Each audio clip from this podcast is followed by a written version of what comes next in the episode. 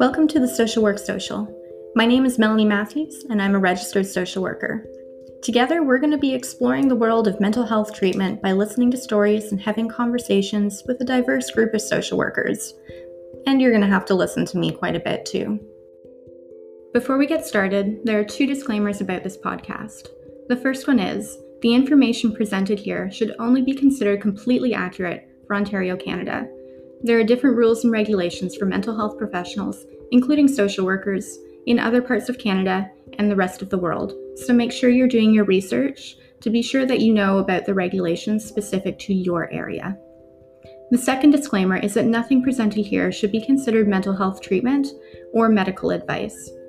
If you're interested in learning more or perhaps getting some of this treatment for yourself, make sure to consult an expert in your area. Your family doctor is usually a good place to start.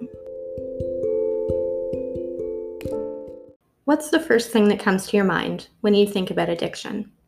Some people might be thinking about drugs or alcohol. Other people might be thinking about gambling or maybe even shopping. Something that might not immediately come to your mind, though, is sex addiction. I know it's something that I didn't really know a whole lot about until I started learning about it from our guest speaker today. We're going to be having a discussion with Amber today about sex addiction. Amber is a certified sex addiction therapist candidate. This is also referred to as CSAT sometimes. She's going to be sharing her perspectives on sex addiction and the therapeutic techniques that she uses when she's working with people who identify as someone with a sex addiction. As you might expect, because we're talking about sex addiction, we are also going to be talking about sex. So, a trigger warning for today is going to be that we're going to talk about sex. And also, there's going to be some talk about sexual assault and sexual offenders as well. No graphic details or anything like that, but something to be aware of if that's something you're sensitive to. That being said, let's jump into our interview with Amber. All right, so I'm Amber Stevenson. I'm a social worker um, here in Toronto. I'm actually from a smaller town in southwestern Ontario. I came to Toronto uh, about four years ago um, to complete my master's degree in social work. And I've been practicing here since in a, a variety of different settings. Thanks for joining me today, Amber. Amber and I are going to laugh the entire way through because we actually did our master's degree together um, and became really good friends. Um, we actually had our first job in the field together too after our master's degree. Yes, we got to work together as as newbies. We did. Yes, we learned a lot together and spent a lot of time in that conference room that we weren't supposed to be in. But a lot of time doing peer support, which included some more of this giggling, but also a lot of great clinical discussion. Yes, absolutely. And speaking of clinical discussion, you have a really interesting specialization now that we're not just doing generalist work anymore. So, what is your specialization? So, um, something exciting I'm working on right now is I'm becoming a certified sexual addiction therapist. So, this is a two year program that I began maybe close to a year ago now. I'll finish it a little bit less than two years. Um, I thought I was finished school after my master's, but I heard about this opportunity and really wanted to get started on it. Uh, so, what exactly is sex addiction? Great question. So, sex addiction is clinically is very different than what you typically would see or hear about in the media. So, I think in the media, something that gets confused often is sexual offending and sexual addiction. And that's not to say that someone can't have both, uh, have a sexual addiction and engage in sexually um, offensive behavior or, or be an offender if we were to use that language. Um, but it is to say that not every person with sex- sexual addiction has offended or has victimized someone um, in the ways that we would typically see in the media. Um, and it's also not, I think, the classic, especially for our generation. Who, who do you think of when you think of sexual addiction? Is there a certain person in the media or celebrity? Oh, I don't know. I feel like there's so many people and I feel like now I'm drawing a complete blank. I'm thinking of like that rapper guy who was with all of those like 15 R. Kelly. Yes. Kelly. Yes. So no, he's just straight up sexual offender, I would say, because like of the the his the, his crimes. But I think for our generation, I don't know if you remember Tiger Woods. yes. Mm-hmm. Yeah. And so like I, I can't remember details. I think we were still a bit younger, but um, and obviously I wasn't considering being a sexual addiction therapist at the time, so I didn't pay close enough attention. But I think he had like been with uh, women outside of his marriage, and that kind of reached the media, and um, his wife had had a reaction in the media, um, and that is a little bit maybe more similar. But sexual addiction really is this very very wide wide umbrella um, term that encompasses behaviors of all sorts and um, in a lot of treatment centers, you'll hear love and sex addiction. Um, sex addiction includes pornography use, com- compulsive sexual or relationship behaviors at all. And really, at the root of it, what it is is attachment traumas and attachment ruptures that have manifested in compulsive sexual behaviors. So there's a lot more to it than just wanting to have sex a lot. That's right. That's right. There's so much more to it than wanting to have a lot of sex. And I've actually met some sex addicts who um, and and I think it's similar to substance use, right? Like people say, oh, so it's more than just partying. Like, of course it is.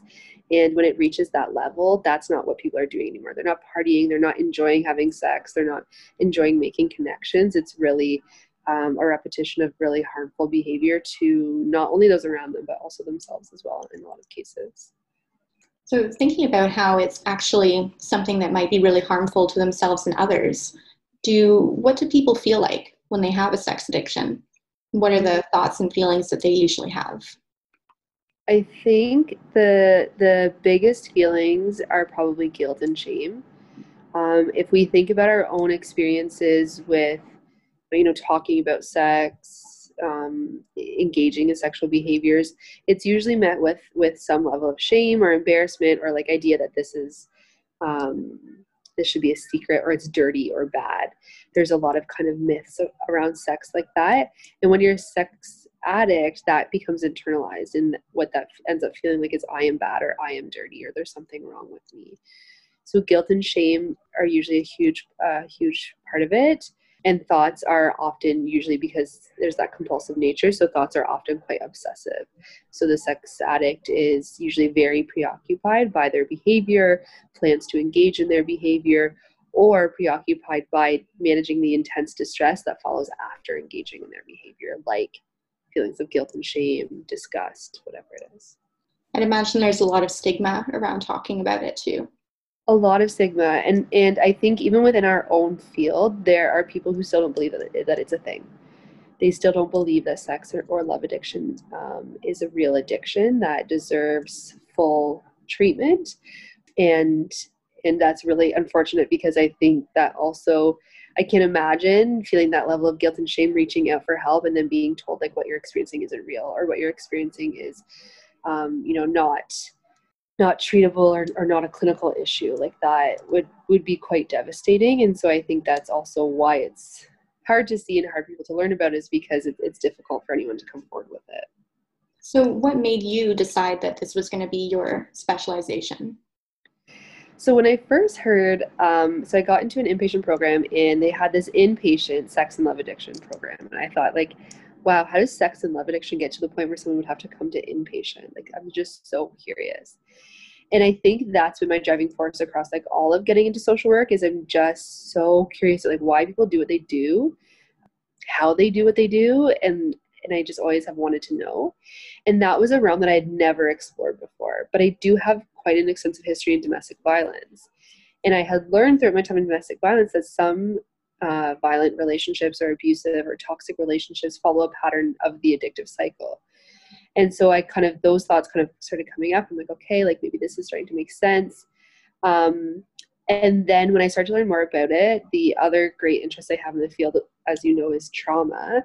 And when i started to learn that this wasn't this wasn't just the case, a case of working with people who had compulsive behaviors of any sort but it was working with people who had had deep deeply painful um, attachment ruptures usually as children that were now stuck in these adult bodies and pleading for help. I like i just thought like how could i how could i not get involved in this? Like this is very fascinating work to do. And it's also work that like i said because there's such stigma around and, it's work that's not getting done. So I, I wanted to just be one more person that could be there um, to help someone through it if they needed needed that. Absolutely um, i feel like it's a really constant thing in my practice too, coming back to trauma every single time. Mm-hmm. Um, no matter what people are going through, it always seems to come back to trauma and like adverse childhood experiences and you know some sort of experience with you know abuse or, or just a traumatic event.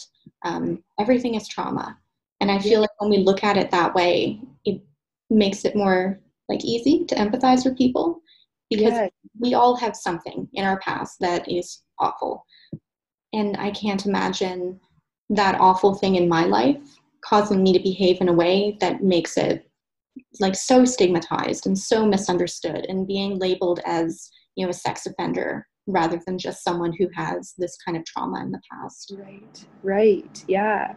I think you're right. It makes it just so easy to have so much compassion because you realize that the intention is not to harm someone. And again, I'm speaking of someone with a sexual addiction. I'm not mm-hmm. talking about someone who has sexually offended for reasons of power and control or victimization. But someone with a sexual addiction that has maybe, you know, acted outside of their marriage and caused pain to their partner, that is not at all malicious in a lot of cases. It's it causes themselves great levels of pain as well. And so it is really easy to to tap into the compassion and realize that that this person doesn't need further like punishment. They don't need chastising. They don't need your, you to wag their finger at them. They need you um, to be there bear witness to the pain and, and help them work through the root issues that are that are activating these behaviors. So i'm kind of curious to know too the people that you work with in this field are they mostly other social workers or do they come from other professions? The people that i work with um, when doing like sexual addiction treatment it's interesting. That's a really good question. Um, I think most of them are social workers or registered registered psychotherapists. Um, I don't know that I've I've really encountered anyone with a different credential. Um, there there could be though. That's interesting to think about that it's mostly dominated by social workers, even though there are so many other mental health practitioners who do like trauma therapy or just you know therapy in general. Right. So it's interesting to me that it tends to be social workers in this particular specialization. Do you feel like there's a difference between social workers and like psychologists and psychiatrists in the way that we orient our practice? Mm. I think I mean speaking of just the the sex addiction therapists that I know there's there's social workers and I think addiction in general I've come across more social workers and I and I would wonder if it is perhaps in the way that we're trained to look at like systems and the wider context around individuals. So we have that ability to so so maybe the line of thinking makes a lot more sense to us where it's we don't just see like an individual acting out and say, well, you have a problem where it's easy for us, I think, to see like an individual acting out and like, oh, there's trauma at the root of that. Yeah, of course there is, because that's the systems that we're so used to looking at the family system, the environment, and the culture. So it could be a piece of that that we're used to looking at things from that lens. That makes a lot of sense to me because just thinking about the way that social workers work in comparison to the way other mental health professionals work, we're not as concerned with diagnosing and we're not at all concerned with prescribing medication because that's not something we're even allowed to do. Right. So we tend to take that perspective no matter what we have to be looking at the trauma we have to be looking at the system we have to be looking at the family and the individual as a whole because we can't just prescribe a medication and move on with our lives. Um, that's right. just the way social work works. Right yeah exactly. And i like that too like that's another piece of the work too is because uh, sex addiction can be such like a family component to it, right? Like there's childhood trauma and then there's sexual addiction. But then with the sexual addiction, like if that person also has a, their own family with with children, like it's breaking cycles too. So it's like yeah, like intervening at a generational level to say like we're going to address it here so it doesn't continue down here. And yeah, it's so much more than just the individual. Oh, that's such an interesting perspective. What are you going to be doing next in your work? Because I know you're starting kind of a, a new chapter right now. Yeah. So right now I'm working with an outpatient team still in addictions, and I'm doing um, some behavioral addictions work. So the the nice thing about sexual addiction work is it's also um, you can translate it towards like compulsive shopping, um, gambling, um, like I said, love, like kind of like the relationship, video games, technology. And then I'm also in private practice right now as well, um, doing a variety of treatments, not just sexual addiction, mood disorders, um, and of course, like I said before, trauma. Busy. You're very busy. Yes, yes. so, I guess just kind of as a final question, I just want to know what you would want people to know about social workers. If you could just sum it up in a couple of words, what would you want people who think that all social workers do is take away people's children know about what it is we actually do? Yes, I'm I'm laughing as you say that because I I have actually had that experience. I don't know if people realize how true that is. That there are people out there who think that social workers just take away children. That's all we do, and there's so much more that social workers do. Um, what I'd want people to remember about social workers is that um, while we do come from, yes, an extremely problematic history as an organization or as a profession, um, our field has, I think, rapidly changed and has made a very conscious effort of changing the way we work with people. And I think that's what we were speaking to earlier when we said, like, we take a very holistic approach, um, like a systems approach. Um, and so just remembering that I think, and I know this is not true of each of them, but I do think that a lot of social workers get into the field because of where their heart's at. And and that's I think important to remember that we we really are here just to try to create change. Um, we live in the same world as as our clients do. And, and of course, we want to benefit from a, a better world just like they do. I think that it's really telling that we're even just willing to, in a very public way, because this is a podcast that people will hopefully be listening to, um, to admit that, you know, we do come from a very problematic background. Social work has not been perfect. We started off being very oppressive. It was mostly um, very religious people just going around door to door and telling people what they're doing wrong in their lives. Um, right. And, and, we tend to try not to do that anymore. I um, would hope so, yes. I guess the other piece I'd, and with that, then the extra piece I would add is that I hope people, if you do have an experience with a social work that is less than ideal, I hope they don't write off an entire profession. We are a very diverse group. And I'd like to think that most of us have, have our heart in the right place. So I would hope if if you do have an interaction that wasn't great, that you do like reach out to the college, use it. It's a system to regulate us, and don't let that get in your way of working with social workers in the future. I think that is really important because a lot of people get turned off from getting mental health treatment because they had some sort of really bad experience either with a social worker or with someone else. I know our hospitals are not always a really great place for people with mental health. So yeah, people they they kind of lose hope and they stop seeking treatment and it's really important to keep on trying. Yeah, yeah, I think so. Well, thank you for talking to me today, Amber. I think that you know the, the work that you do is fascinating, and I think that it's a really awesome thing to do, considering that not many people are doing it. So, thank you for sharing that today. Thank you so much for having me. It was a pleasure chatting with you again, like our old days in the uh, conference room doing peer support. Have to make a virtual conference room now. exactly. I'm really grateful that Amber took the time to share her perspectives today. Personally, I love her approach to therapy, and I really learned a lot from our discussion. The biggest thing I took away is that sex addiction is real and recovery is possible. People experiencing this type of addiction deserve the kind and compassionate care from a certified professional who's able to provide appropriate treatment. If you're interested in learning more about sex addiction and about CSAT certification, visit the International Institute for Trauma and Addictions Professionals website. There's lots of information on there, and I found it really helpful, so you might too. If you think that sex addiction is something that you might be experiencing, I encourage you to reach out for support. The International Institute for Trauma and Addictions Professionals website has a Find Your Therapist feature, so you can use that to find someone who has this type of certification and would be able to help. As well, Psychology Today is a website that is a central point for a lot of therapists. I know that that's where I'm registered, and most of the people I know who are therapists are registered there too.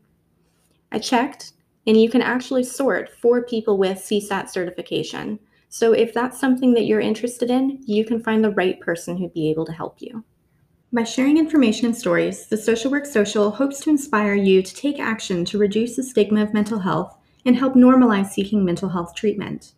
Over the next week, consider what you can do to help. There are so many things you can do based on your strengths, skills, and comfort. Look up mental health initiatives in your area and see if there are any volunteer opportunities. Or maybe take a mental health first aid or suicide intervention course. Even just a kind social media post or an encouraging word to someone struggling with their mental health can make a huge difference to that person. Thank you for listening to the Social Work Social. Tune in again next Friday for another episode.